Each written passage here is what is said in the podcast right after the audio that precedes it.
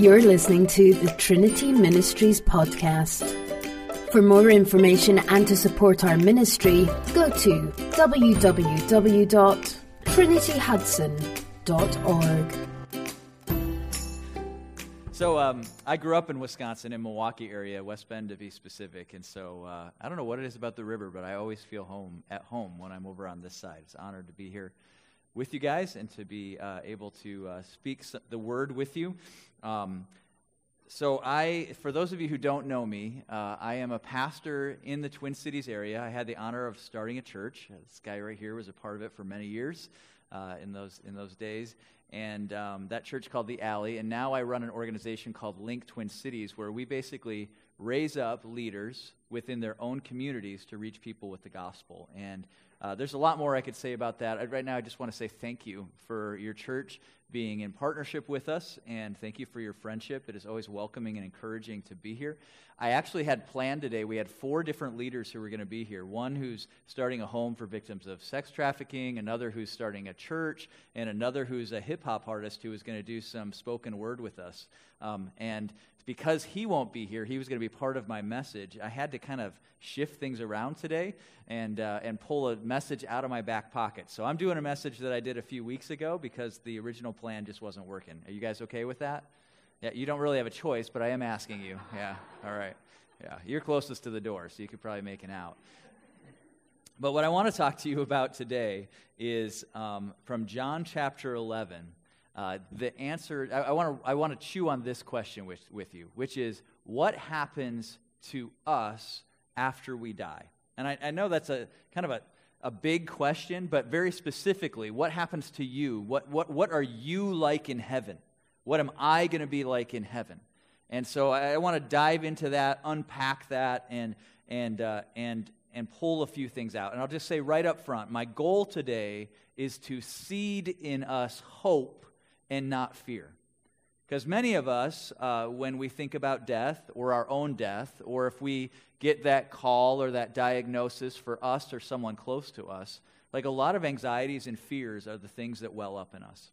And I can say from firsthand experience, uh, as we're experiencing a number of hard, hardships in that regard in, in our immediate vicinity, that, that we must be a people who live in our hopes and not in our fears.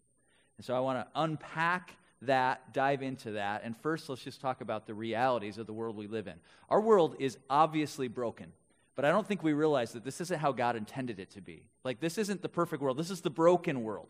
But we get so used to it that we don't realize or think about what, a, what, the, what God's real intention originally was with, with the creation and what He is restoring. And so maybe you've heard of res, the resurrection when Jesus returns. I want to talk to you today about the restoration that happens when Jesus returns. And inherent to talking about this topic, it's a little challenging because it, it's like trying to tell a tadpole what it would be like to be a frog right like it's it's a completely different environment completely different world like we only get little glimpses but we're going to do our best today to pull on those glimpses and talk about that so we live today in a world not perfect not restored but looking forward with hope to what comes and the evidence of that brokenness is everywhere uh, for instance uh, I don't know if you've ever witnessed a couple 10 year olds in conversation.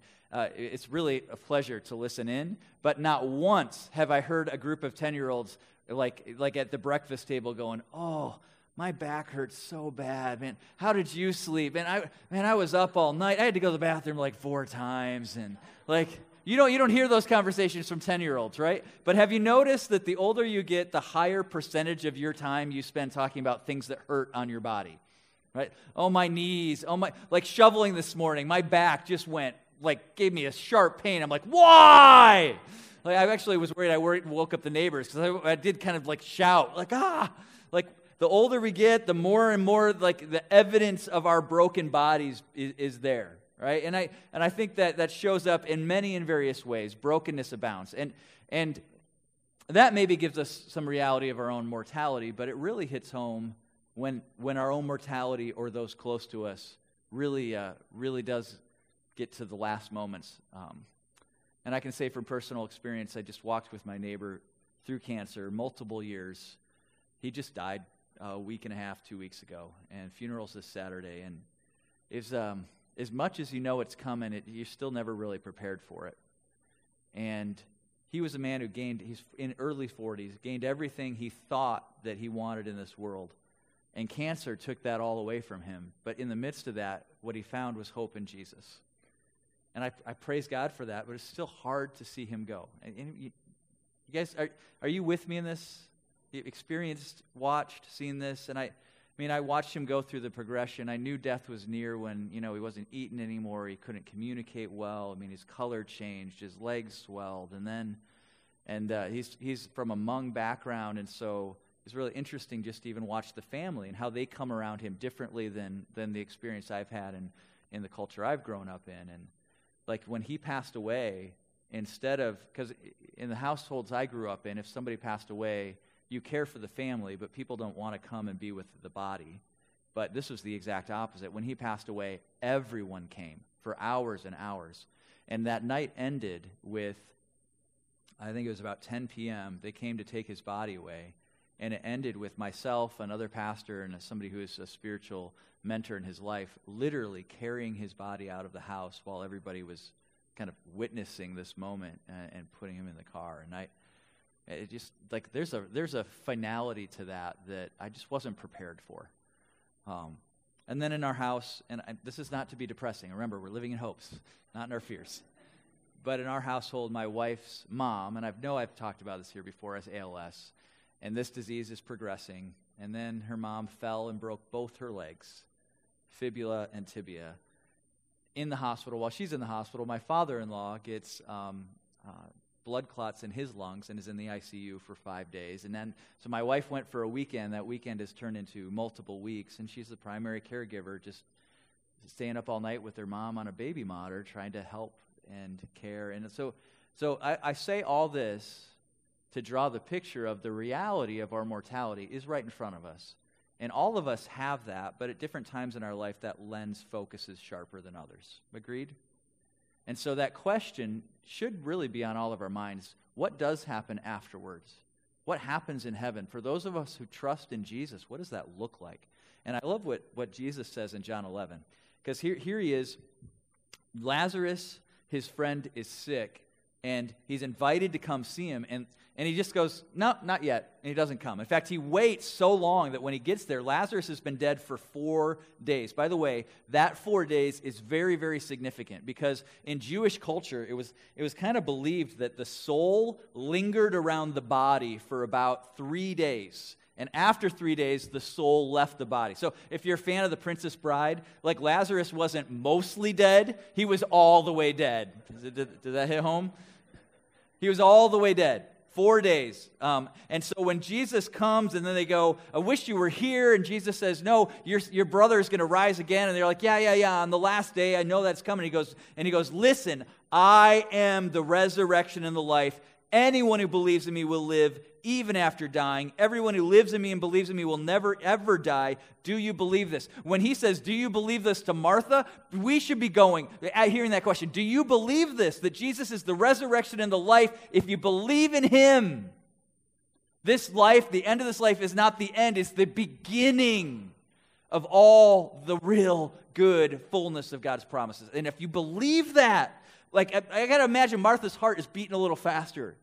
I got like it's, ours should be like, and I know in church we golf clap for things like that. Like that's great.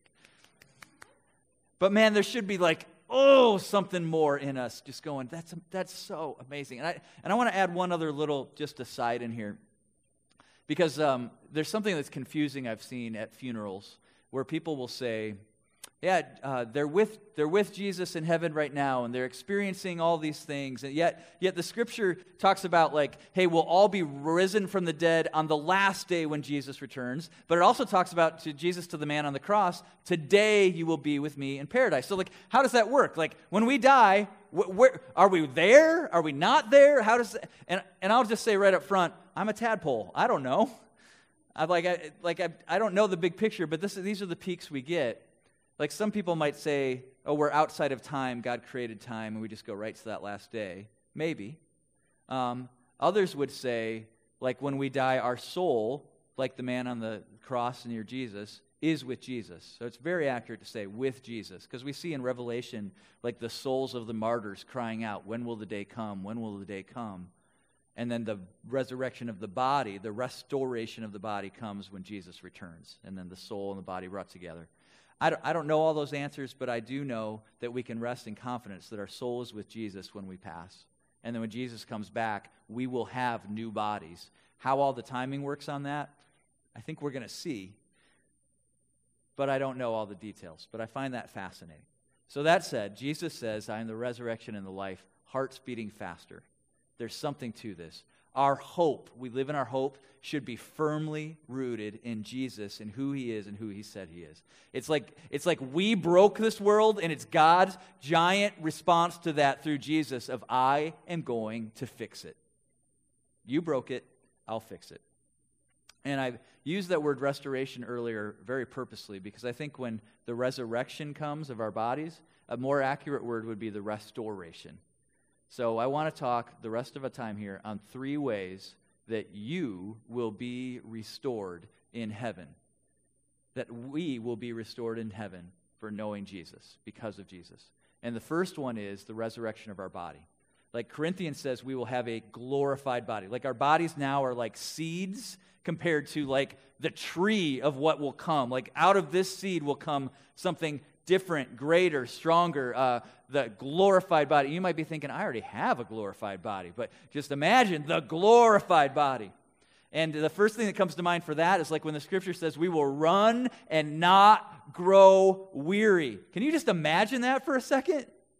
I don't know if any of you are runners in here, but, but I'll, I'll, use this story. When I, when, I, when I was a couple years into marriage, my wife was teaching at a school, and um, we didn't have kids, so I really had no reason to get off the couch, all right? And I was young enough to think that I would always be in shape. It was really dumb.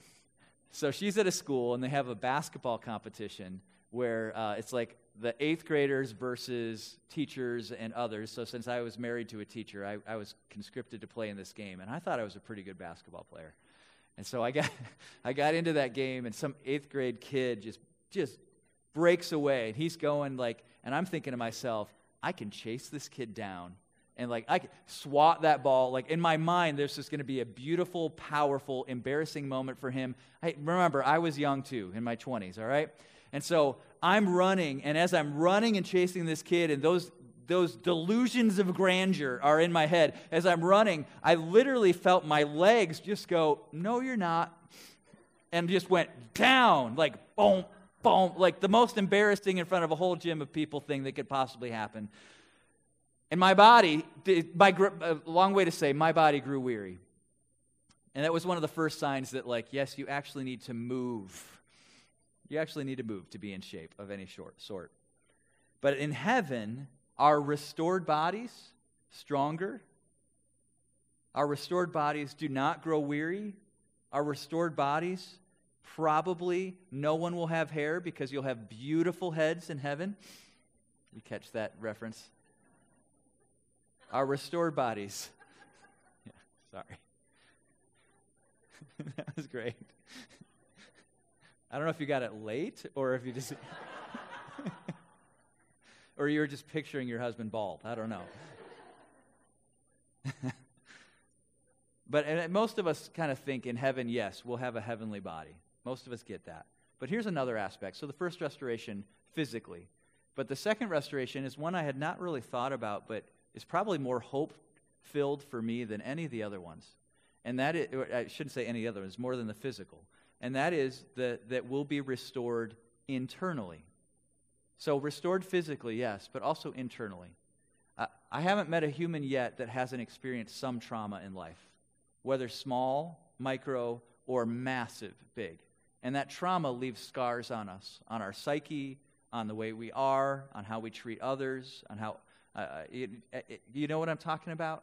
Like, I know somebody who, as a kid, their, their childhood was so traumatized that they will literally not talk about it. They just won't even share stories about their childhood because it's just, it's just so hard to go there. And I, and I see the cracks of that showing up in relationships in life all over the place. And I wonder, what would that person be like if that trauma from that childhood was completely healed in, their, in, the very, in the very heart of who they are. If you've seen people go through mental illness of any degree or sort, can you just imagine the beauty of those people? Like to be you, but fully you without the anxieties, the weights, the worries, the, the brokenness to our psyche, the traumas from our past, all of that, like just washed away and washed over. Like to me, that is such a hopeful and beautiful thing. You physically, yes, like, but also you internally, fully you. Fully you. So if the first restoration is physical and the second is internal, the third one is actually the greatest restoration, but it's the one that we don't always recognize as the greatest, and that is it is a restored relationship with God. So in the beginning with Adam and Eve, it says God walked in the garden with them. He was like in relationship with them in the end, Revelation 21, God will walk with us again. And, and we might just be like, I don't know about you, but it's like, yeah, okay, that's great. That's cool. We usually think about heaven with us at the center. And I, I think I've shared here before no, heaven is God is at the center, Jesus is at the center. That's the beauty of it. But truly, the restoration of relationship with God is so profound. I actually think that story echoes out in every other story that truly moves the human heart. So at the end of the movie, Finding Nemo, are you all familiar with that? At the end of the movie, Finding Mo- Nemo, I found myself weeping. Uh, you may not have been crying, but I found myself really teary. Like fish dad and fish son, they have, like his dad is so filled with fear, and then, you know, fish, clownfish son runs away, and Clownfish dad chases him across the ocean, battling all these fears and things and, and hanging with these cool turtles and sharks. And in the end, they unite and their relationship is better and stronger. And yes, tears. And I think every story, have you noticed that most movies that really move us are really just the same story over and over and over again, repackaged in different ways? It's the story of a broken relationship that in the end is fully restored. And I feel like that is just an echo of the calling of God, like for us to be fully restored with Him. You might not think because we live in the cloud, in the tadpole pool, that we, we don't realize how great that is, but that is the greatest restoration. Restored physically, restored internally, and restored in our relationship with God. Fully us, fully free, fully known, fully loved for eternity. I don't know about you, but that, that should put us in a place to live in hope and not in fear. And if you, like me, have, have had some of those, you know, that, that phone call no one wants to get, that diagnosis no one wants to hear, that, that loss that you weren't prepared for, if you've had that or experiencing that, I just pray that you would know the fullness of the hope that is in Jesus, the resurrection and the life, that he who believes in him though they may die, will live. Amen? Amen. Thank you, Jesus. Thank you for your promises. Thank you for your glory. Thank you for your life. Thank you for your power on display. Thank you for your grace. And I pray, Lord Jesus, that you would seed in us hope beyond hope. In your name and for your glory alone we pray. Amen. Now, may the Lord bless us and keep us. May the Lord make his face shine on you and be gracious to you. May he show you his favor. And then I just listen to this. May he give you his peace now and forever. Amen. Let's stand and let's worship.